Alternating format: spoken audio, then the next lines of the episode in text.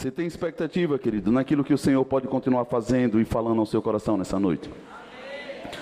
Eu tenho tido muita expectativa, não sei se você tem percebido que os dias têm gerado uma ansiedade natural nas pessoas, muitas coisas acontecendo, mas a principal de todas que eu tenho percebido é a luta que tem sido saber o que é verdade e o que é mentira. Você tem percebido isso? Eu faço parte de alguns grupos, acompanho algumas coisas, tanto ministeriais como da sociedade em si como um todo. Irmãos, é impressionante como o povo, muito mais até do que o Covid naquele período, estão gerando uma ansiedade, um nível de expectativa absurda sobre o que há de acontecer no amanhã. E eu penso que a única forma de você aquietar e, e tranquilizar o seu coração é você conectando-se com Jesus, a ponto de crer que o seu amanhã pertence a Ele. Tem muitas pessoas que vêm conversar comigo e perguntam, pastor, o que é que você acha? Enquanto você estiver conversando com pessoas no campo do achismo, é um ambiente desprotegido e é um ambiente vulnerável.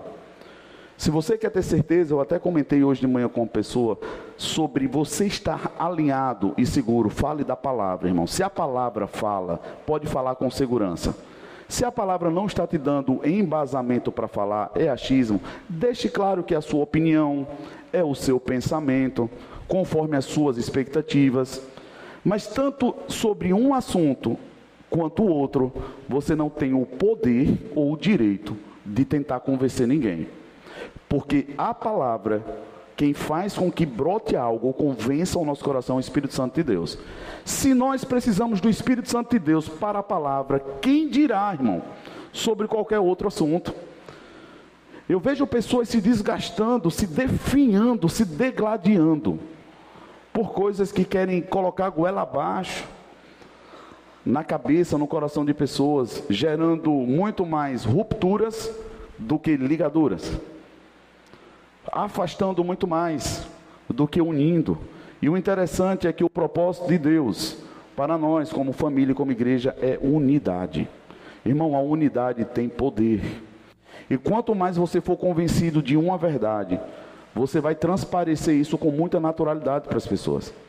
Quanto mais você conhecer de Deus a ponto não de estudá-lo, mas de relacionar-se com Ele. Você vai transmitir essa tranquilidade para as pessoas. E as pessoas vão conectar-se com a verdade que você vive, não que você fala. As pessoas estão buscando mais do que nunca, irmão. Pessoas com equilíbrio e com frutos que possam alimentá-las, principalmente no quesito tranquilidade. Vocês estão comigo? Aproveita essa oportunidade, irmãos. Eu creio que abriu-se uma janela para você pregar o evangelho e convencer pessoas como nunca antes, mas não convencê-la do que escolher. De que existe um outro caminho, que ela pode parar e repensar sobre algumas coisas. Mas lembre, deixe a pessoa crescer em suas escolhas, esteja disponível para socorrer, mas se você romper com o limite de querer forçar a barra, você entrou em um lugar que Deus não te chamou para isso. Eu preciso confessar que isso não tem nada a ver com a ministração, mas a quem compete, receba o que Deus está querendo te dar. Amém? Nós vamos ministrar hoje sobre os benefícios da organização. Diga comigo, os benefícios da organização. Quem lembra qual foi o tema que ministramos no domingo passado? Sujeite-se a Deus, alguma coisa assim?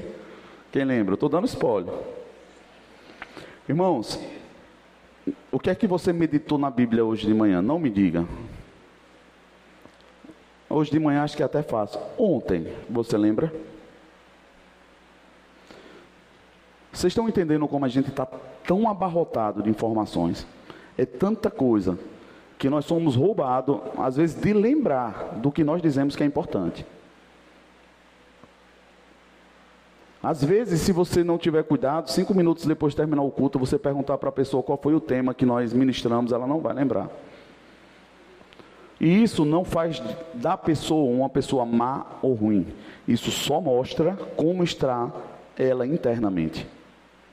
quantas vozes, quantos acúmulos dentro das suas emoções, da sua alma, do seu coração. Por isso que é fácil entender que a doença do século seria ansiedade, depressão.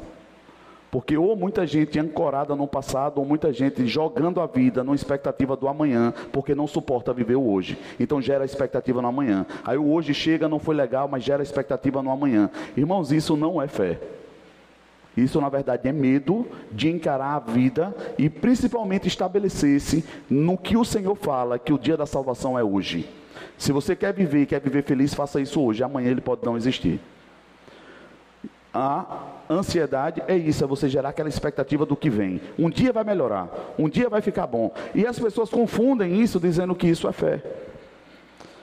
Confundem porque geram uma expectativa e chama de fé. Um dia as coisas vão melhorar.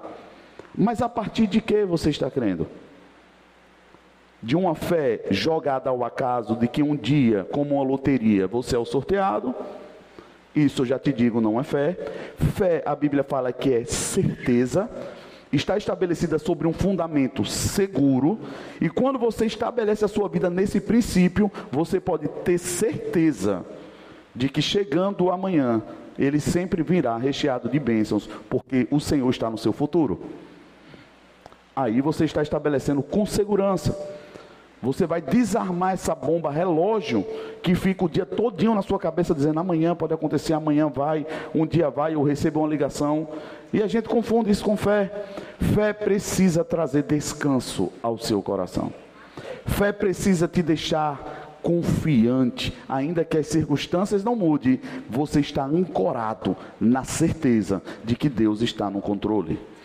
Logo você não vai estar esperando coisas. O seu amanhã vai estar sempre apontado para um encontro com uma pessoa. É com Jesus. Se hoje não chegou, amanhã Jesus pode me dar algo. Amanhã eu estarei com Ele. Quer seja aqui ou na eternidade. Vocês estão comigo, irmãos? Por que, que eu quero começar por aí? A gente precisa não só se submeter a Deus. Lembra que eu ministrei sobre submetam-se, pois, a Deus e resistir ao diabo, e ele fugirá de vós. Foi sobre isso o tema. Está lá no podcast, vocês podem subir lá no, no Spotify. E vocês vão ver. Está no YouTube também, eu acredito que sim, já, essa ministração. Mas parece que as pessoas fizeram escolhas diferentes. As pessoas resistem a Deus né, e submetem-se ao diabo. E acham que está funcionando. As pessoas não conseguem inclinar o seu coração, as suas escolhas, ao que o, Senhor fala para fazer. E desta forma termina resistindo à vontade de Deus, porque não conseguem obedecê-la. E por causa disto, submetem-se ao jugo de Satanás, de escravidão, de medo, de cobrança. Porque você não consegue inverter. Se você submeter-se ao Senhor, você vai entrar em um modo de descanso. Por quê? Porque, como foi dito aqui, o banco das decisões é você dizer, Senhor, a partir de hoje, é o Senhor quem vai me direcionar. Irmãos, isso que a gente viu e deu uma risada, acontece toda hora na nossa vida. Você diz, eu não vou mais fazer. Cinco minutos depois você recebe uma ligação e se pega fazendo. Talvez porque a gente não vê, do jeito que aconteceu aqui, Jesus aparecer e falar a gente não leva a sério, porque a gente escuta aquela voz lá no fundo do nosso coração e a gente diz: Não, acho que não é Deus, não. E você vai tomando uma escolha de enrijecimento que fica difícil do Espírito Santo convencer. Quem dirá pessoas? Quem dirá você dizer eu preciso falar do evangelho para fulano, para ciclano, irmão, em tempo e fora de tempo? Falar sim. Mas antes do falar, é necessário a gente organizar-se para olhar para a nossa vida, para que quando a gente fale, você não seja pego em falta. Por isso que quando Paulo fala que ele pregava, ele esmurrava o próprio corpo para que ele não fosse pego em falta naquilo que ele tinha ministrado. É uma responsabilidade muito grande, mas não só para o pastor, não só porque eu estou com a oportunidade de pregar. Irmãos, já diz um evangelista da seguinte forma: pregue o tempo todo. Quando tiver oportunidade, fale. Porque na verdade a maior pregação é a sua vida. Você está pregando o tempo todo. A pergunta talvez seria sobre o que você está pregando. Você está transmitindo uma mensagem o tempo todo. As pessoas estão observando muito mais do que o que você pensa. Coisas acontecem o tempo todo e você vai ser provado. Irmãos, abrindo aqui um parênteses para dizer algo que aconteceu hoje, antes de vir para cá, algo até inusitado. Mas eu precisei de uma graça do Senhor para lidar com aquilo muito rápido. Eu fui pego de surpresa. Você concorda que quando você é pego de surpresa, é um momento de muita dificuldade? Porque você não estava preparado para aquele golpe. Mas é nesse momento que vai mostrar a essência de quem é você. É quando você não está programado para dar desculpa e chega a situação. É quando você é pego, como diz no popular nordestino, de calça curta. É quando você é pego sem máscara. E um telefone insistindo, insistindo, e eu estava finalizando a administração, insistindo, do Rio de Janeiro. Meu Deus, Aí eu atendi. Vi que era uma senhora e a ligação caiu. Na mesma hora me ligou de outro número, mas já me ligou atendendo brava. Desde manhã que eu tento falar com esse contato e não consigo. Como pode? Vocês são os líderes. Por isso que o Brasil está do jeito que está. E tal, e eu calado ouvindo. Eu disse, no mínimo ela errou o contato. Eu vou deixar pelo menos ela desabafar para ela aliviar e não ter um infarto. E depois eu digo, irmã, você ligou errada, mas fique em paz. Deus pode te acalmar. Eu estava querendo evangelizá-la. Mas, irmão, ela ligou certo. Pelo menos achando que estava certa. E ela disse: como é que nós vamos mudar os líderes que ministram para outros líderes? Uma dificuldade para tentar falar com você. Eu estou querendo fazer um seminário. Aí eu entendi. Eu entendi que ela ainda estava me associando ao tempo do Silk com a pastora Tânia Tereza há seis anos atrás.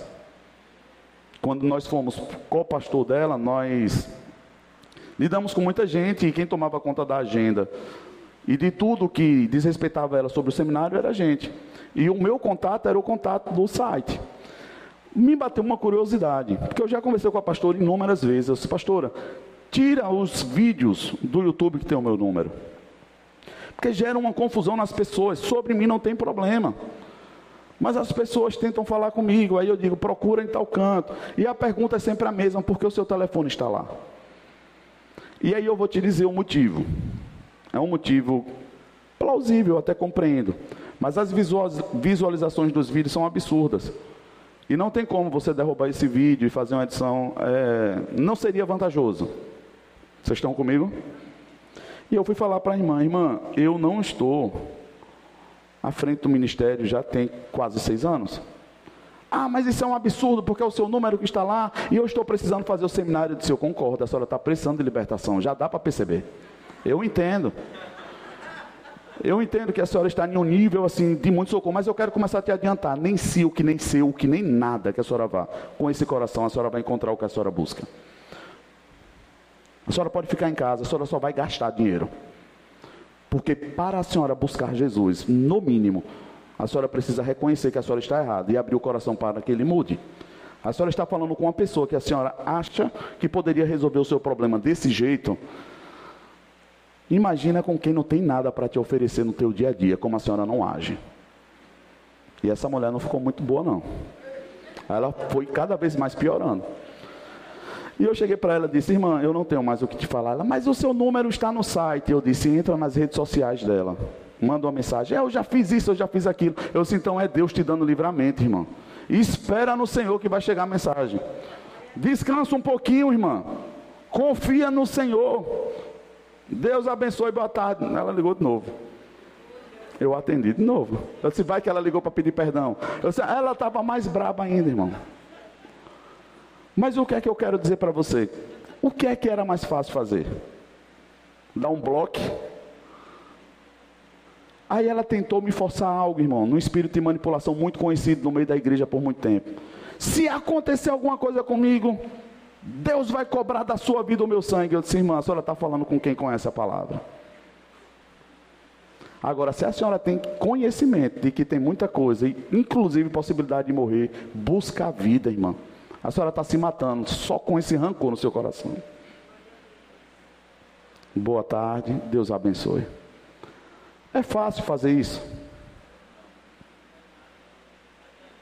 Imagine você ser pego de surpresa, irmão.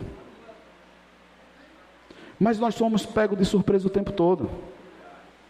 Porém, porém, as pessoas sabem disso. Elas criam uma oportunidade para nos tirar do nosso eixo, para saber se você mudou, porque eles têm muito mais expectativa de que você mude para socorrê-los do que você mesmo. As pessoas querem confiar em você, mas elas estão te testando. A Bíblia fala que há uma grande nuvem de testemunha ao nosso redor, buscando ver. Eles querem ver a glória de Deus em nossa vida para se tornar socorro para eles.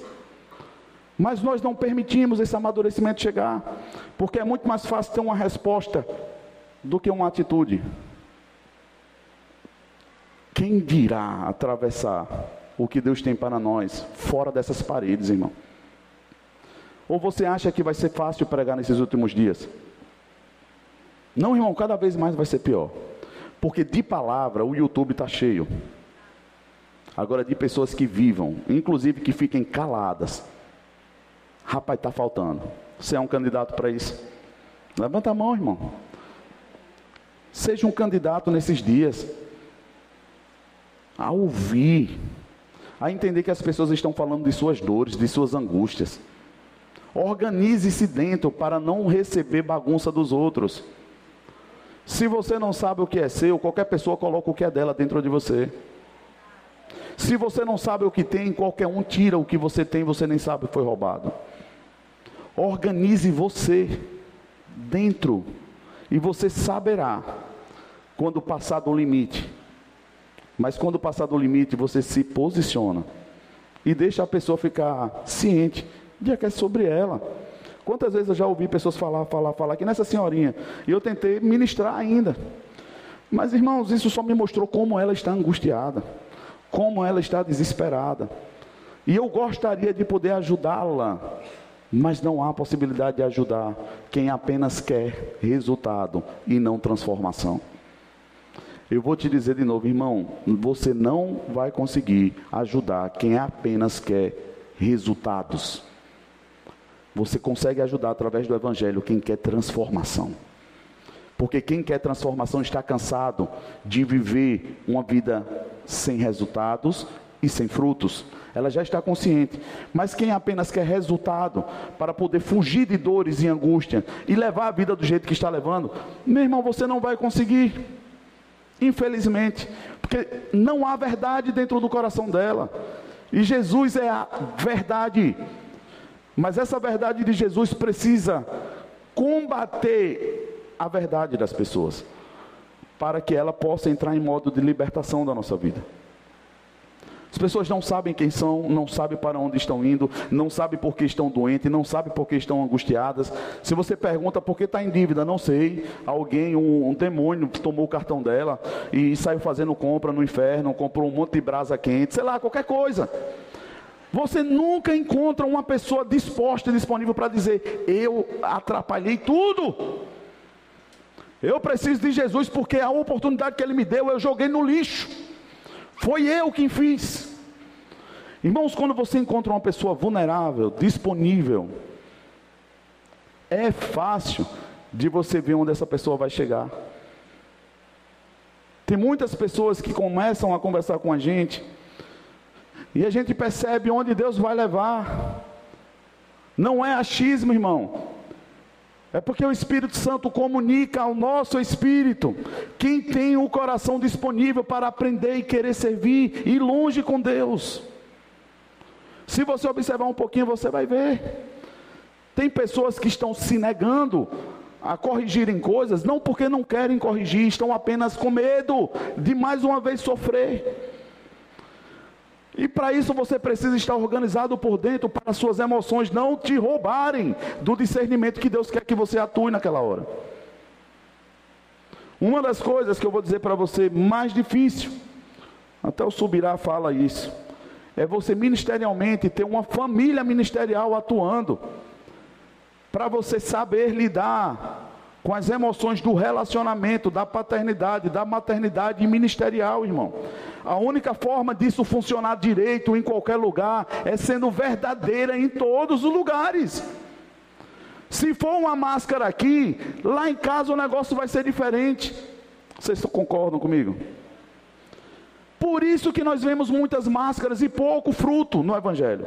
Porque pessoas se esforçam para dar um resultado naquele momento diante das pessoas, mas nos bastidores não funcionam. Nos bastidores o que surge é outra coisa. Porque nós fazemos força para mostrar algo na frente das outras pessoas, mas em casa nós estamos vulneráveis, desarmado. Aí Satanás dá um golpe, você dá um contragolpe. Um detalhe aqui, homens principalmente passa por isso. Irmão, na hora que você diz, estou indo ali pegar minha esposa no shopping que está saindo, e ela diz, ó, oh, chega às 5 horas. Mas ela não disse se era da tarde ou da manhã. Você fica meio confuso. Você acha que ela estava falando da tarde. Aí quando você chegar lá, ela só vai sair 10 da noite.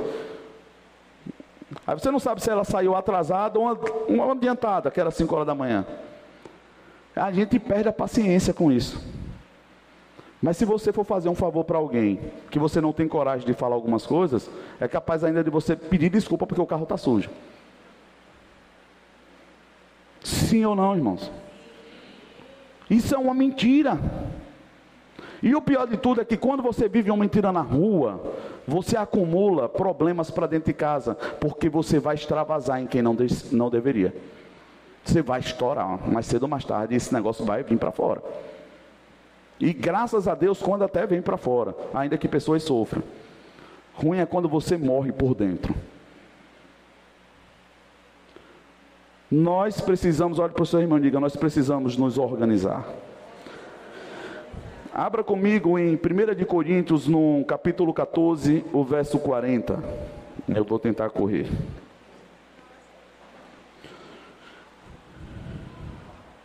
Diga, Deus é bom e Ele é organizado. Então eu serei também.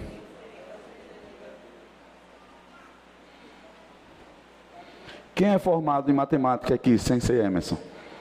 Mais alguém?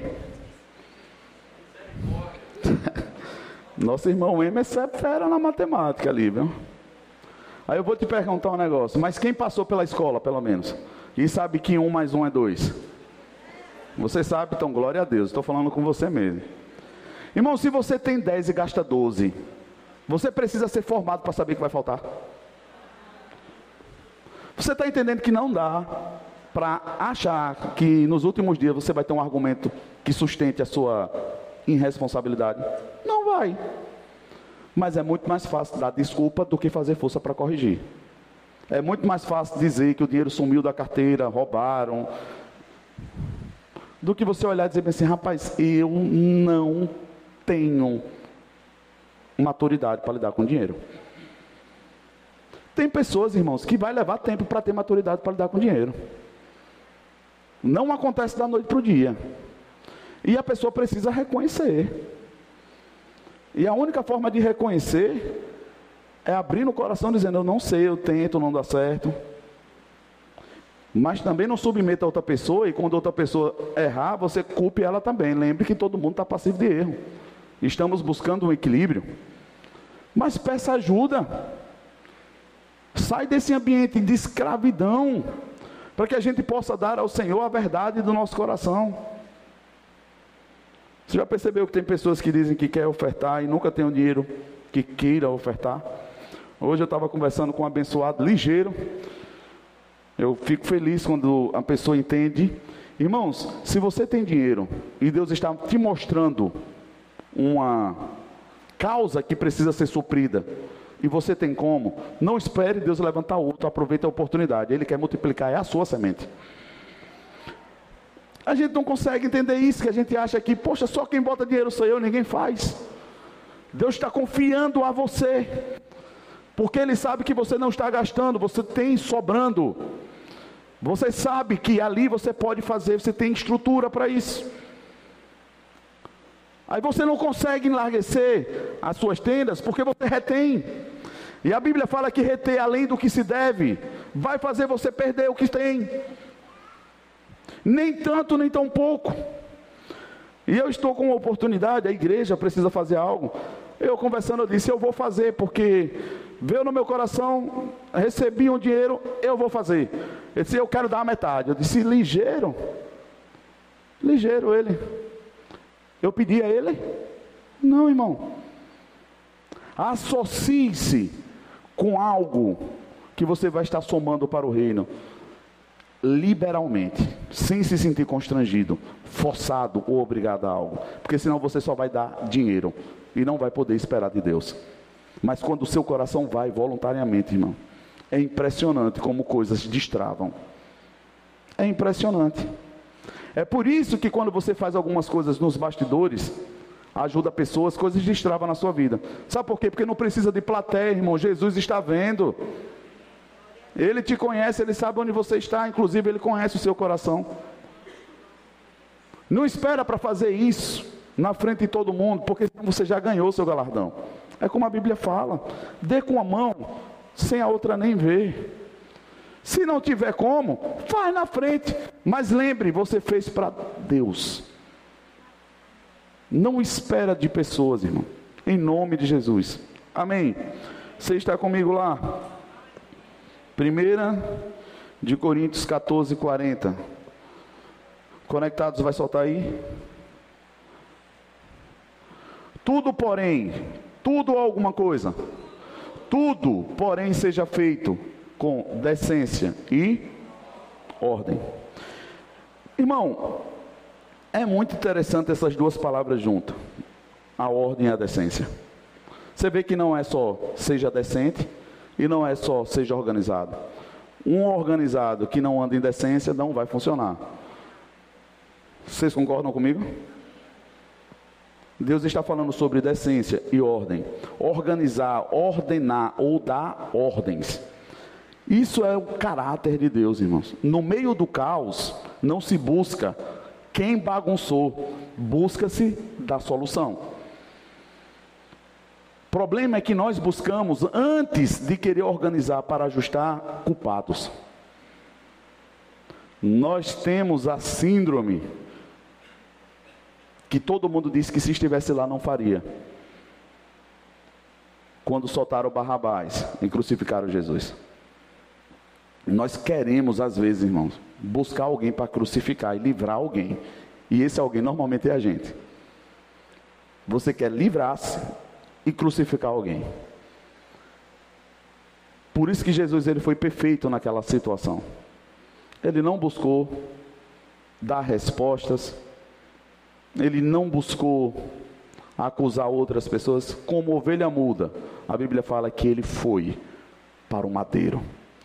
Irmãos, tem hora, e muitas vezes, que você vai precisar ir no seu relacionamento, no seu trabalho, com seu filho, com seu amigo, como ovelhinha muda para a cruz, vai para a cruz. Por isso que Jesus diz: Eu já cumpri a minha, pegue a sua cruz, faça você. É nessas horas que você vai pegar a cruz, como ovelhinha muda. É você ter todo motivo de falar, irmãos. Mas se você conseguir até o fim, você salva aquela pessoa. Mais do que se você abrir a boca. Graças a Deus, porque Jesus ficou calado. Graças a Deus, porque ele cumpriu o propósito. Se Jesus cumpriu o propósito e me salvou, será que se você cumpriu o propósito, você salva alguém? Vou te perguntar de novo.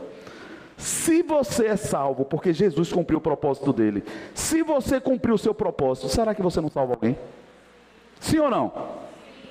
tem uma cruz para cada um. Se tem uma cruz e eu preciso ir para ela, eu preciso salvar alguém.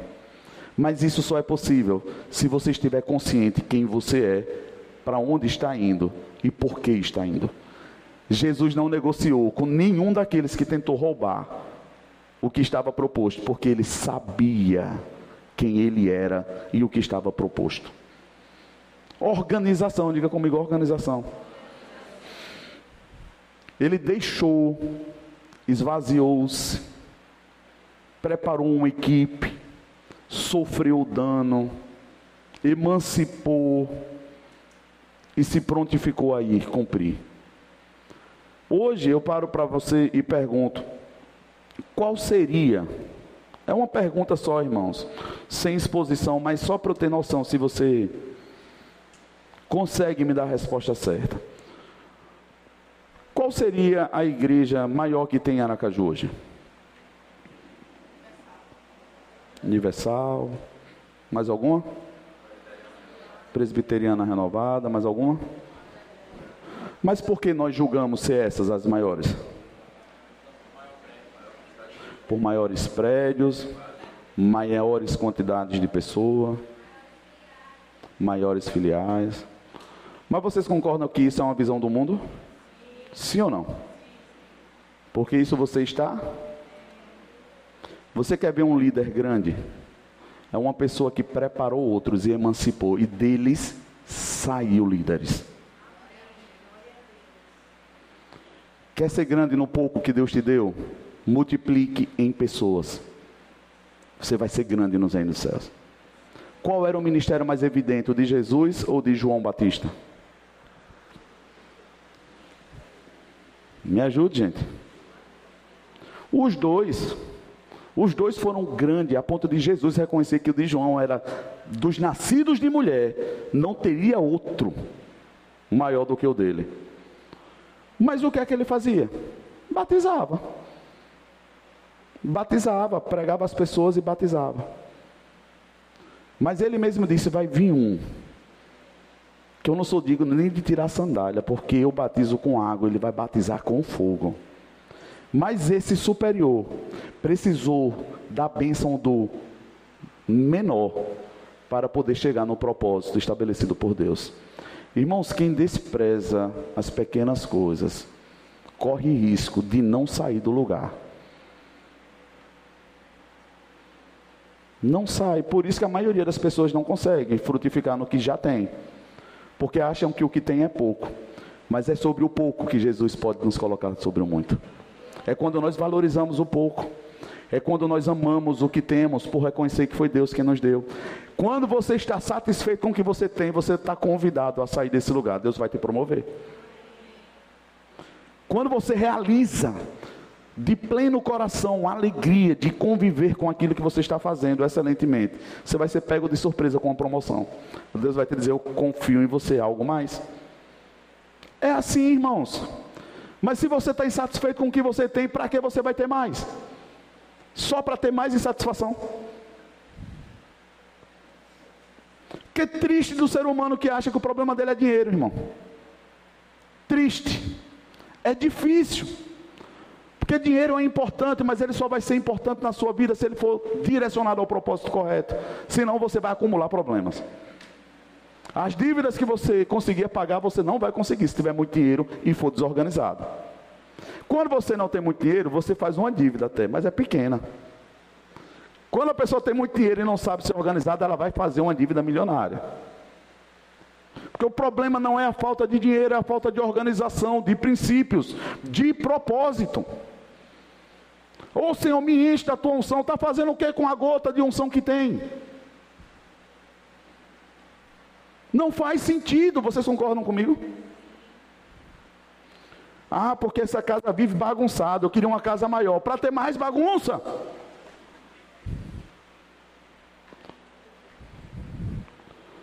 Veja se não já aconteceu isso com você, para não dizer que aconteceu com seu irmão, aconteceu comigo, irmão. Tinha uns abençoados aqui, que eu já estava quase botando a mão na cabeça para expulsar os demônios, né, não brincando que dizia que eu acumulava muito bagunça. Eu olhava para um pedaço de madeira e dizia, isso vai me servir um dia. Quem é? Quem tem esse quartinho dentro de casa? Um pedaço de fio que você devia jogar no lixo, você joga no quarto. Não, vai que eu precise. Irmão, que cultura é essa nossa? A gente acha que no dia que precisar, Deus não vai ter para dar. Por isso que eu preciso me prevenir. Aí junta lixo. Irmãos, com isso eu não estou dizendo que a gente precisa desprezar o que tem. Mas tem coisas que vai ser muito valioso para outras pessoas do que você deixar guardado. E irmão, quando você faz isso, você ativa uma porta para você ser acrescentado do que você precisa. E eu saí dando tanta coisa dentro de casa. Eu morava numa casa e recebia muita gente lá em casa. Eu já tinha e já morava na casa na expectativa de receber pessoas, até que a curva do destino alterou alguns propósitos, ou melhor, algumas perspectivas que nós tínhamos. E eu fui convidado a ir para uma casa menor. Irmãos, eu digo para você, primeiro eu achei que as, as, paredes iam cair aqui por cima de mim. Eu achava aquilo tudo apertado, me dava uma angústia quando eu entrava na sala, eu saía, eu disse, rapaz, não cabe aqui. Não cabe. Eu comecei a ficar angustiado, angustiado, angustiado. Até que deu certo ir para essa casa. E eu descobri que na verdade eu tinha era muita bagunça. Muita bagunça. E eu comecei, irmão, organizando as coisas e vi quanta coisa eu tinha para abençoar pessoas e quanta coisa de mala entulhada que precisava ser desentulhada. E coisas, inclusive, que quando você toca, você diz assim: Eita, eu tinha isso. Rapaz, Fulano até me pediu um dia desse, eu nem sabia que eu tinha. Sementes, olha para o seu irmão, semente. Que Deus já te deu e você está desprezando. Que poderia estar alimentando pessoas e você está desprezando, guardando. Que você não acredita, no fundo, que se amanhã você precisar, Deus não vai ter para te dar. Por isso que você guarda. Por isso que a fidelidade num pouco é linda.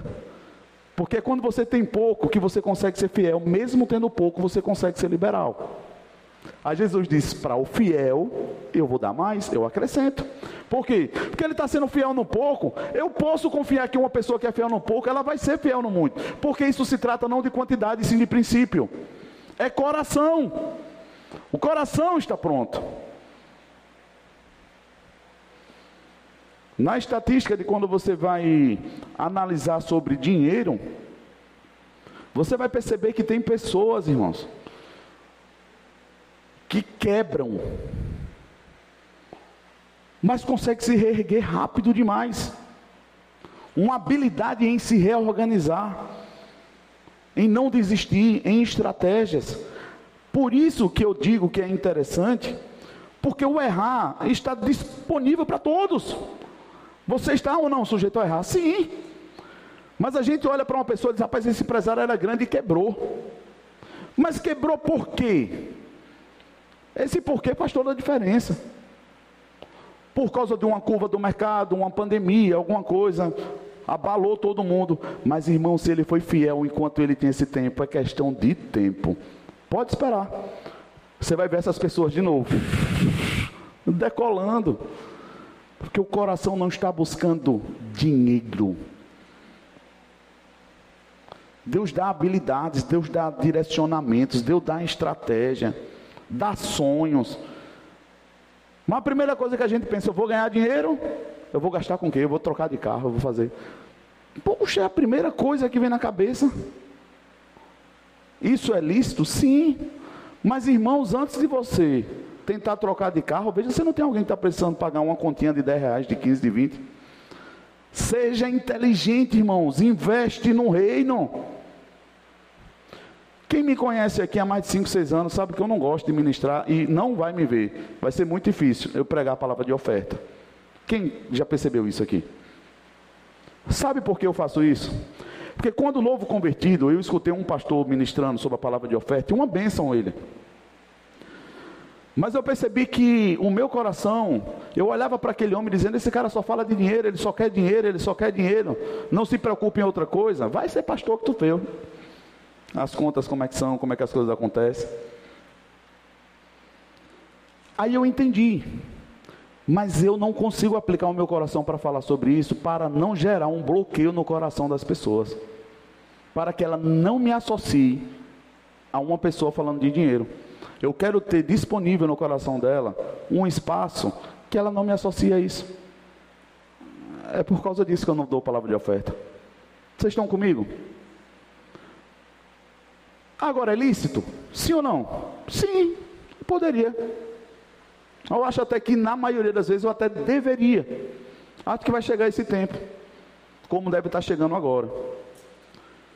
Porque nós precisamos entender que é um princípio, irmãos. Não é falta de emprego, não é falta de nada que você possa ter encontrado até hoje. O que está faltando é fé e organização no seu coração. Se você perguntar para uma pessoa quanto ela quer ganhar, quanto ela imaginaria que seria um salário bom para ela, você vai ver que ela vai ter dificuldade de responder. E se ela responder, você vai perguntar por que ela não vai saber também. Nós não sabemos hoje, diante de Deus, quanto é que nós precisamos para viver bem. Nós sabemos quanto precisamos para pagar a dívida. Eu posso ouvir um amém de vez em quando? Como eu posso orar com coração verdadeiro e sincero a Deus pedindo um milagre ou uma porta, se eu nem sei o que eu preciso?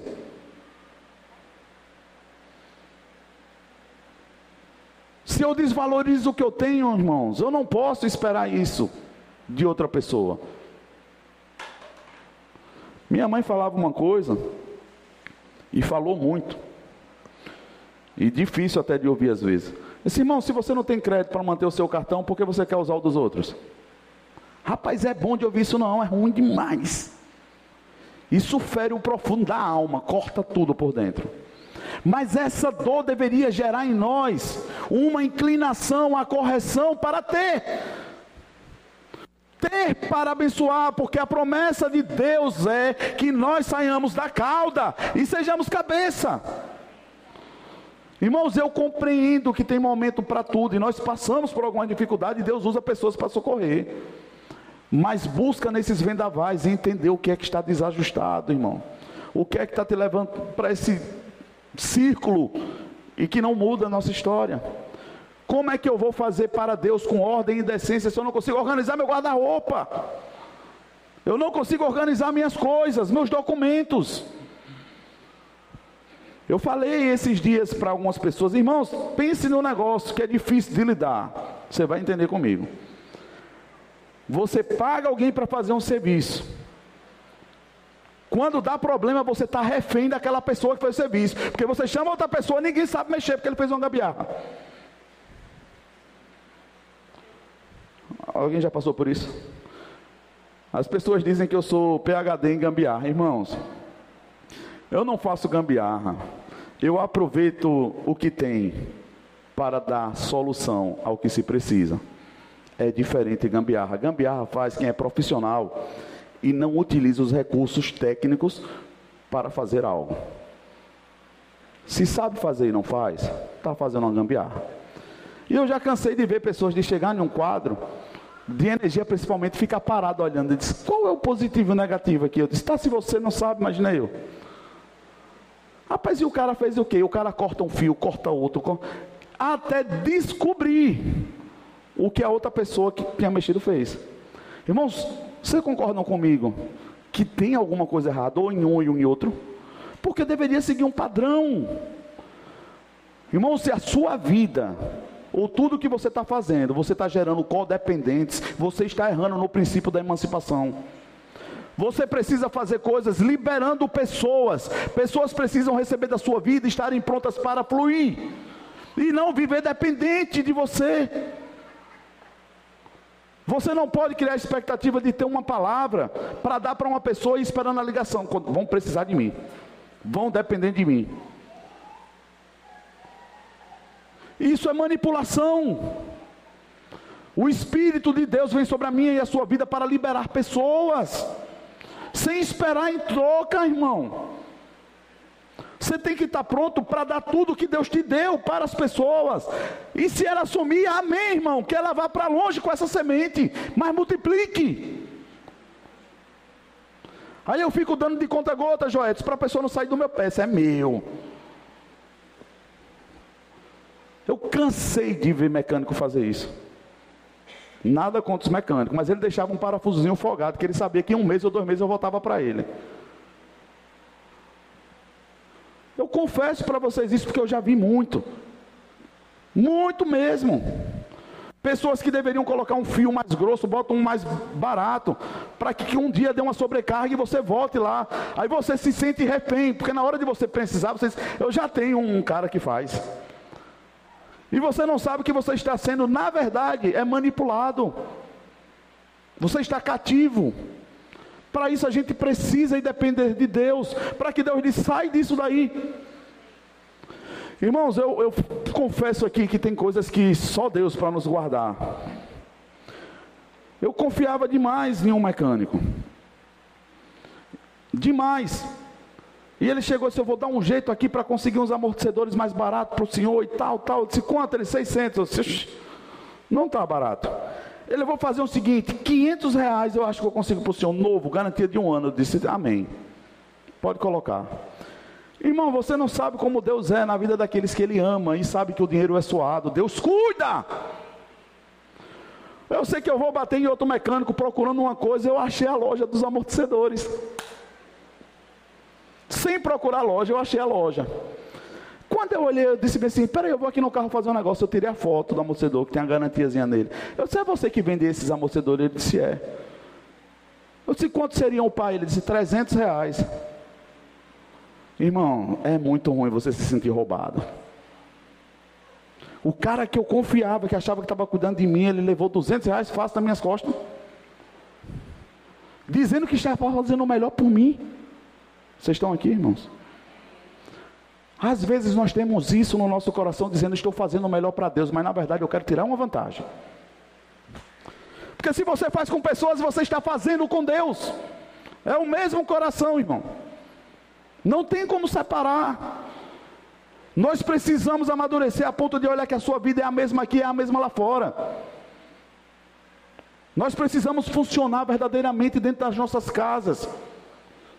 Nós precisamos ter ordem para que possamos servir ao Senhor com todo o coração, sem peso, sem angústia, sem cobrança, sem o inferno estar tá levantando e acusando, irmão. Pense que é um negócio terrível.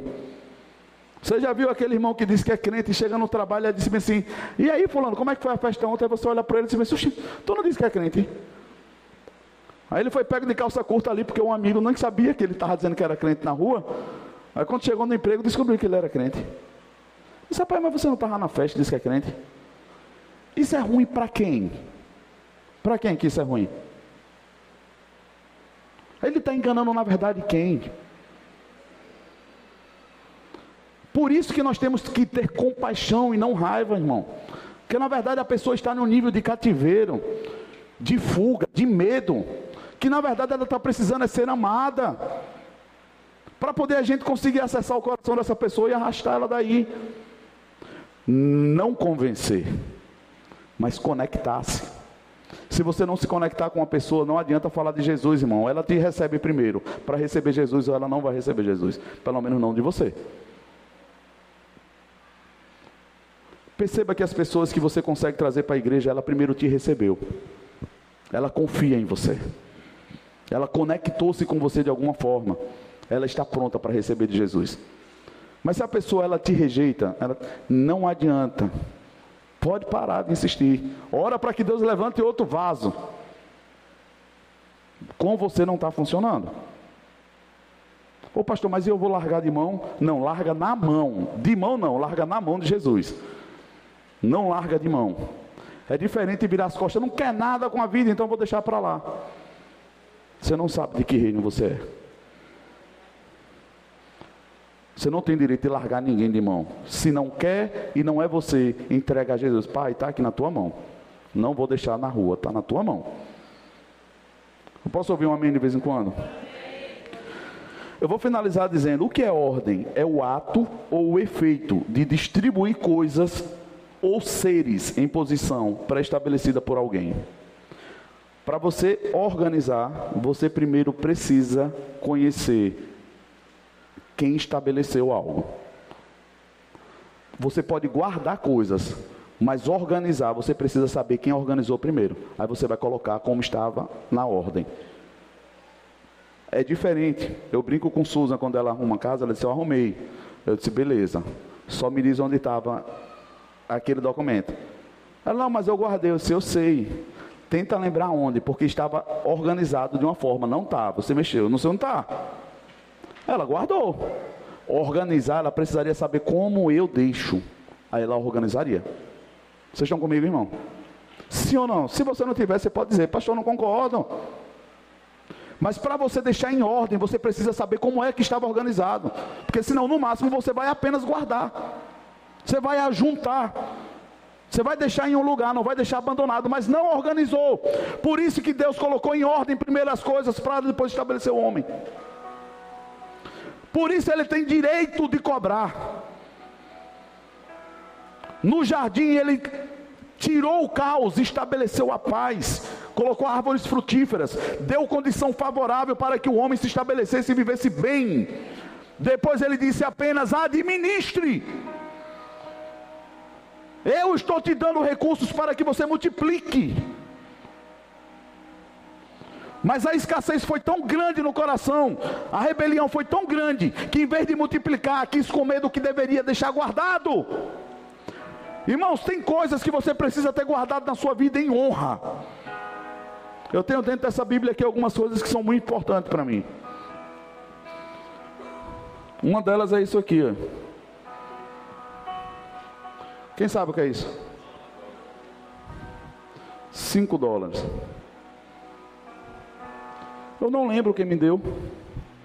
Falo para você de verdade, me deram uma oferta. Deus disse: vai chegar um tempo que eu vou te dar recursos de fora. Faz mais de cinco anos que está aqui. Não chegou. Mas toda vez que eu abro isso aqui, essa nota fala comigo. Porque eu lembro que foi Deus que falou comigo. Vai chegar. Os americanos já pisaram aqui. Eu posso ouvir um amém? Essa igreja foi tocada por recursos financeiros americanos. Opa, parece que está se cumprindo. Tenha um memorial, irmão. Não despreze coisas pequenas. Eu tenho essa foto aqui. Tenho foto de Fofuxo. Tenho foto de Iago, de Yasmin, de Isa. Porque quando eu pego a Bíblia e lembro de Deus, eu vejo o que Ele me deu de mais precioso já. E quando eu vou pedir, eu preciso lembrar. Por que é que eu vou pedir e para quê? Porque você precisa começar pedindo a Deus, sabendo que você não está em falta. Você não está em falta. Você pode não ter no momento, mas isso é diferente de estar em falta, porque você faz parte de um reino que não tem falta. Se você faz parte desse reino, só não chegou o recurso ainda na sua mão, irmão. Ore com ousadia, sabendo, Pai, eu preciso do recurso. Talvez você escute o que é que você fez com o outro que eu te dei. Aí aí é que entra a humilhação, perdão, Pai, me perdoe, eu errei, me desculpa. Baguncei tudo. De coração. Mas, Pai, em nome de Jesus, sou teu filho, me ajuda. Não com recurso apenas. Me dá habilidade para lidar com isso. Eu não quero errar mais. Irmãos, quando falta recursos na vida de um crente verdadeiro, pessoas estão padecendo de necessidade. E se nós olharmos para a nossa vida com essa maturidade, você vai perceber como o dinheiro é importante na mão de um crente. É quando você ouvir uma ligação de uma pessoa necessitando e você dizer bem assim, irmão, estou aí agora com a feira. Dinheiro nessa hora é importante. Não quando você não consegue ir para festa, para o restaurante, não, irmão. Eu posso ouvir um amém? Olhe para o seu irmão e diga: organize se ainda dá tempo. Ainda dá tempo. O que é organização? Olha como é lindo. Uma organização é uma combinação de esforços individuais que tem por finalidade realizar propósitos coletivos. Por meio de uma organização, torna-se possível perseguir e alcançar objetivos que seriam inatingíveis para uma pessoa. Irmão, se você se organiza, se você se organiza e nós nos tornamos uma organização com ordem e decência, nós vamos tocar as nações. Nós vamos tocar as nações. O pastor Cote fala de algo que eu acho muito interessante. Eu conheci essa pessoa. Ele tem uma gráfica. E ele é engenheiro. E ele tinha um funcionário. E esse funcionário deixou ele porque ele recebeu uma proposta maior. E ele chegou lá nessa empresa e cresceu muito. Aí voltou para o Cote dizendo: Eu não consigo esquecer do Senhor. Só cheguei onde eu cheguei porque o Senhor me ajudou muito. E o Cote, que tem essa cultura de emancipar, disse assim: Glória a Deus, pode voar. Ele disse: Eu não queria voar. Pastor, eu quero te propor algo, eu quero uma sociedade. Com tudo que o Senhor me deu, eu quero trazer novos funcionários. E eu sei que hoje a gente pode multiplicar o trabalho que o Senhor tem aqui. Me dá essa oportunidade. O cara que foi empregado saiu, cresceu, virou sócio e está abençoando outras pessoas com emprego. Mas a gente prepara uma pessoa quando era Vilas Costas, assim, ah, infeliz, dei tudo e me abandona. Irmão, pode ser só um tempo. Confia em Deus, Deus pode falar o coração dele e dizer: volta lá, terminou não, chegou a hora, vamos multiplicar. Tenha o coração preparado para receber pessoas de volta, irmão. Porque do mesmo jeito que você tem problema, pessoas também têm problemas, tem dias maus, tem dificuldades. Às vezes elas viram as costas, não foi para você, foi para Deus primeiro. Estão em confusão, estão com dificuldade. Ora e espera no Senhor, porque o Deus dela vai trazer ela de volta. Eu já disse nessa igreja, não feche o coração, porque Deus vai trazer pessoas pessoas que nos feriram, que de certa forma magoou, fez, fez doer, mas Deus vai trazer de volta. Eu vou até dar um spoiler. Hoje ia ter uma cena dessa aqui muito interessante. Mas infelizmente o, o elemento principal do milagre de hoje ficou um pouquinho indisposto, não pôde vir. Mas quem sabe domingo que vem e você vai ver como é que Deus faz. A pessoa pode estar onde estiver, mas a Bíblia fala: dai honra a quem tem honra. Pessoas podem ter te ferido, mas te abençoou. Volta lá e diz: Eu te peço perdão. Me perdoa. O Senhor, na verdade, me abençoou, a senhora me abençoou. Hoje eu tenho uma direção de estar em outro canto, mas eu não queria deixar para trás nada mal resolvido. O Senhor, na verdade, foi uma benção. Não tem noção de como isso é bom principalmente para líderes ouvir. Porque essa pessoa que falou comigo, ela vem para uma questão de honra, que Deus deu um comando na vida dela. Porque em um momento de tempestade eu estava lá. Hã? Você estava lá hoje? Que benção. Infelizmente ele está um pouquinho disposto. Mas naquele momento que ela estava em dificuldade, eu estava lá de verdade. E eu não disse a ela que ela não poderia vir. Eu não disse a ela que não faria. Sabe por quê? Porque nós temos uma ligação é, espiritual, não é sobre prédios.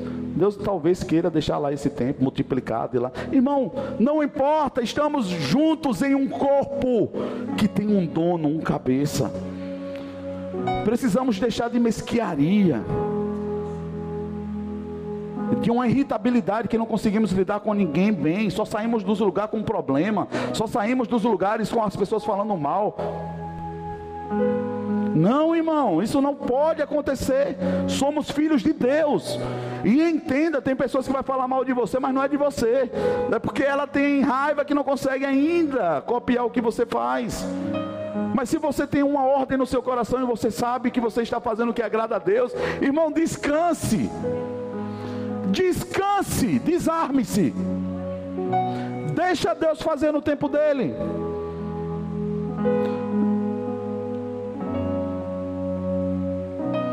Eu vou finalizar. Eu queria que o louvor subisse por completo. Você lembra do, do fato de Caim e Abel na Bíblia, lá em Gênesis, capítulo 4? Paulo vai falar também em uma de suas cartas, dizendo: Irmão, não é legal quando chegar uma pessoa de fora, você começar a catar dinheiro na carteira para poder dar uma oferta. Ele diz: prepara antes, se organiza antes. Mas por quê? É para que você não passe vergonha? É não, é para que aquela, aquela oferta saia com verdade. E como é que ela vai ser verdadeira? Você desejou isso antes, você se organizou antes quando ninguém estava vendo. Você não se sentiu constrangido pelo ambiente, pela música. Vixe, essa música está me dando agonia, está dando vontade de botar a mão na carteira e tirar o dinheiro. Acho que eu vou ofertar. Não, irmãos! Eu cansei de viajar com a pastora por aí, os pastores, irmãos. Em nome de Jesus, que isso acabe de pastores chegar para a gente e dizer: vocês são bons de palavra de oferta? Se você não for bom de palavra de oferta, tem umas pessoas aqui que são boas, eles conseguem levantar uma oferta boa. A gente quer passar para vocês um valor bom, senão você não precisa passar nada, irmão. Você não tem nada para me dar. se Deus quiser, Ele vai fazer com um pouco que tem que ser feito. Isso é manipulação. Gerar um ambiente para comover, para poder extrair o que eu quero. Não, irmãos. Ou o Espírito do Senhor se move sobre esse lugar, ou a gente fecha a porta. Mas do inferno, a única coisa que ele vai ter é que ele vai ser saqueado. A gente vai tirar o povo do inferno. Mas permita-se estar em um ambiente de liberdade. Um ambiente onde o Espírito Santo pode te comunicar coisas que talvez você está achando que é coisa da sua cabeça. Mas pode ser a porta que você está fugindo dela, da solução da sua vida. Irmãos, sementes espirituais, raízes, são coisas tão profundas que eu já vi pessoas passarem por bariátricas espirituais, simplesmente quando liberou um perdão em uma vida dela. A pessoa secou. Pastor, é loucura. Eu poderia te dizer inúmeros milagres como esse. Porque tem pessoas que estão engordando porque estão comendo suas emoções. Tem pessoas que não conseguem manter dinheiro na sua mão por princípios quebrados de desonra. Tem pessoas que estão gastando o dinheiro do pai que nunca deu. Aí hoje está gastando dela achando que está gastando do pai. E isso é um gatilho.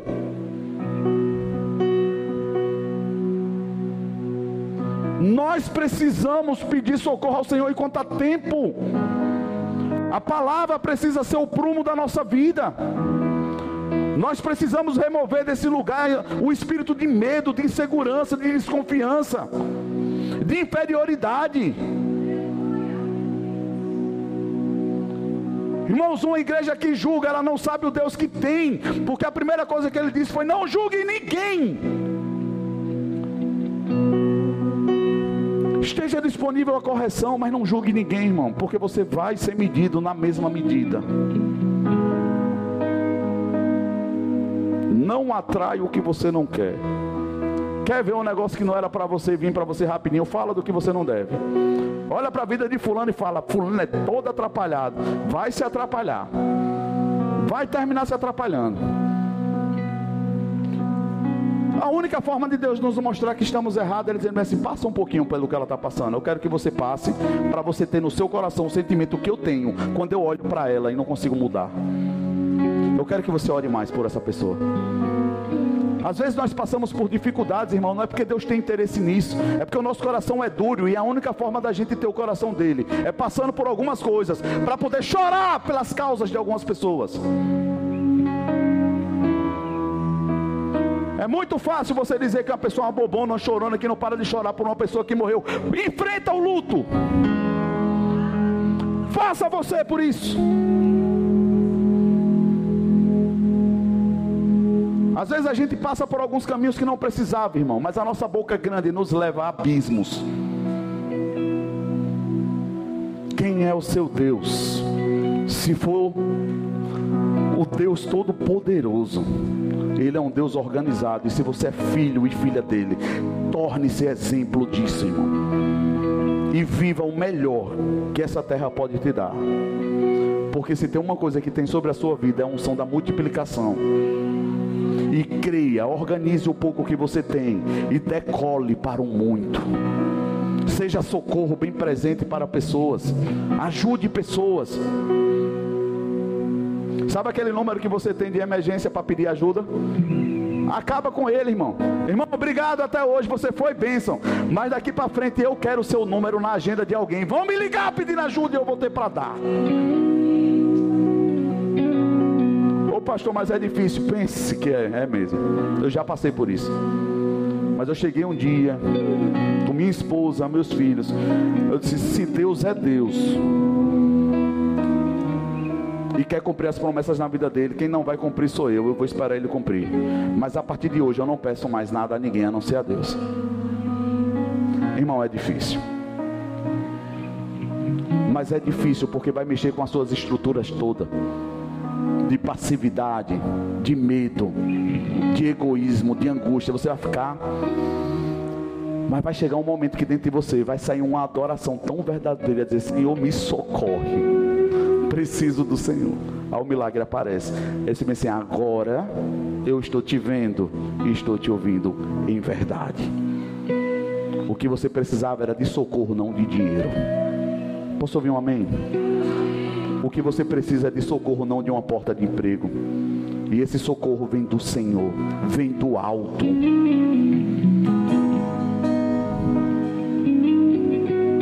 Você recebeu alguma coisa nessa noite? Caim e Abel sabiam o que deveriam fazer. Mas Caim insistiu em fazer as coisas de qualquer jeito. Pegou do que lhe sobrava e trouxe para Deus. Mas a Bíblia fala que Abel, ele pegou daquele que era o melhor que ele tinha. Porque ele sabia, irmão, que trocar o melhor por algo muito melhor. uh, meu Deus. Irmão, você nunca vai ter algo para dar a Deus superior ao que Ele pode te dar. Vou te dizer de novo. Você nunca vai dar algo a Deus superior ao que Ele vai te dar em troca.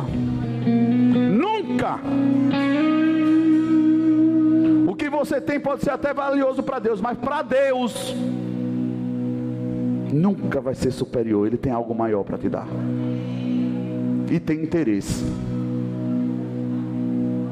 Quem lembra que eu fiz um acordo com Deus? Senhor, até dezembro finalizar, me ajuda a organizar algumas coisas que eu preciso.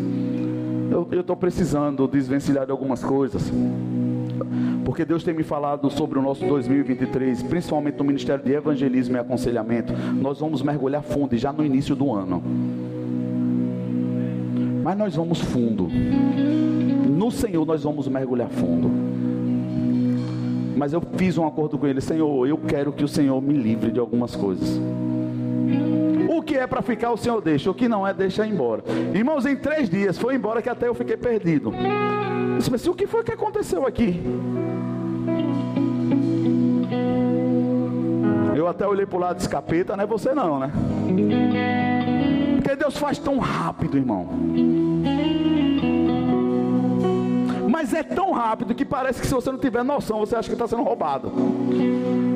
Deus organizando a casa, que nem você quando diz a visita de última hora. Estou chegando, aí você arruma a casa, banheiro, faz comida, faz tudo em 10 minutos. Se você consegue fazer, imagina Deus. Oh, aleluia. Coloca o peru no, fogo, no micro-ondas o feijão, na geladeira já tem três sorvetes, na casa da vizinha já estava desde manhã o outro, e você está organizando tudo em um dia só. Não, Deus faz melhor do que isso. Inclusive, Ele pode fazer agora tudo que você tentou fazer em 20 anos da sua vida. Uma única resposta vinda da boca de Deus, irmão, muda toda a vida, toda a história de uma pessoa. Foi quando Deus olhou para Jacó e disse: A partir de hoje você não é mais enganador, você é príncipe. Acabou. O que é que você está esperando ouvir da boca de Deus? Irmão, organize como você está organizando para esperar os seus parentes. Amém. Receba da melhor forma possível. Mas esteja organizado todo dia para receber o seu Deus na sua casa, na sua vida, nas suas finanças. Como um auditor de uma empresa, quando chega sem avisar, irmão, como é que ele tem pego os negócios? Nota fria. O que é que está acontecendo? Não, irmão.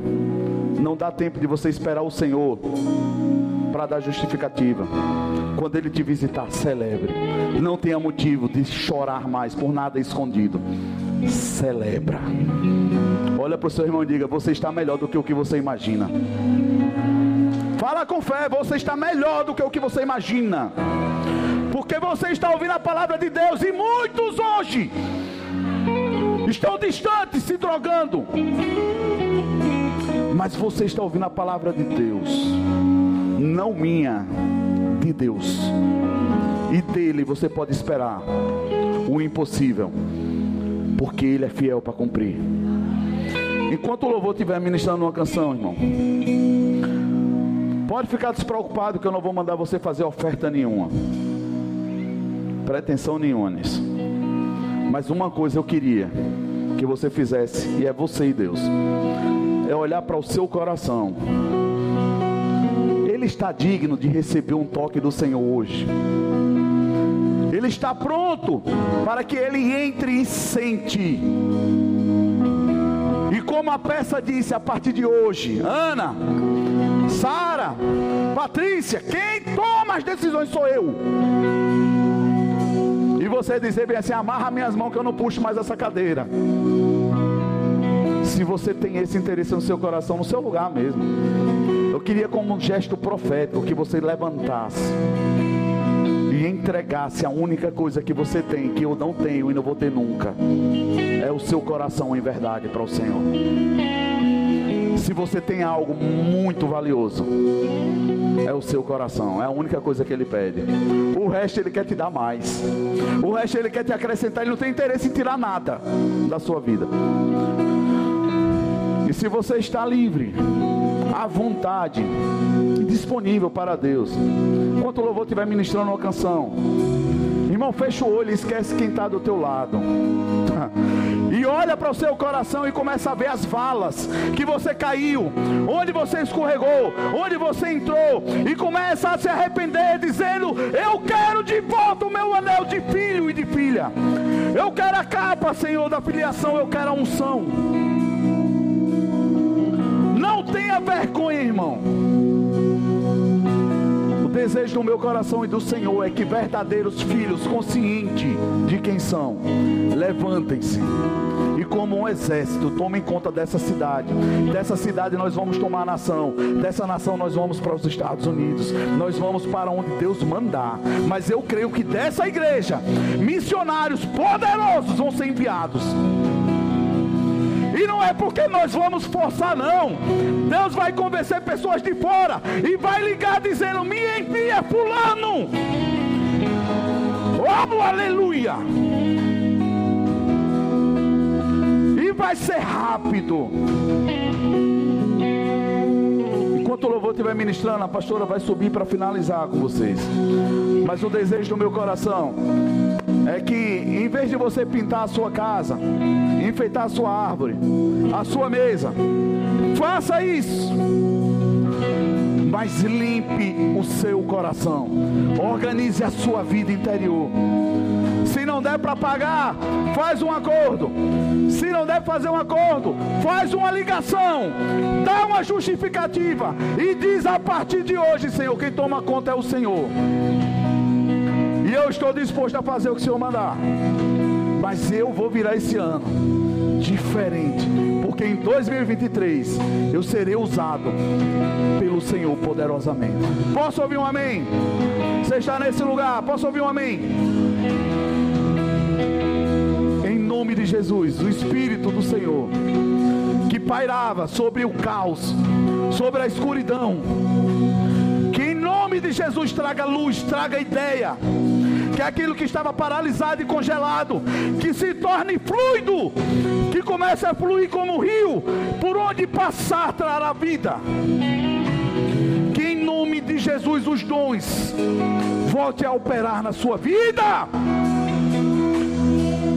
Em nome de Jesus.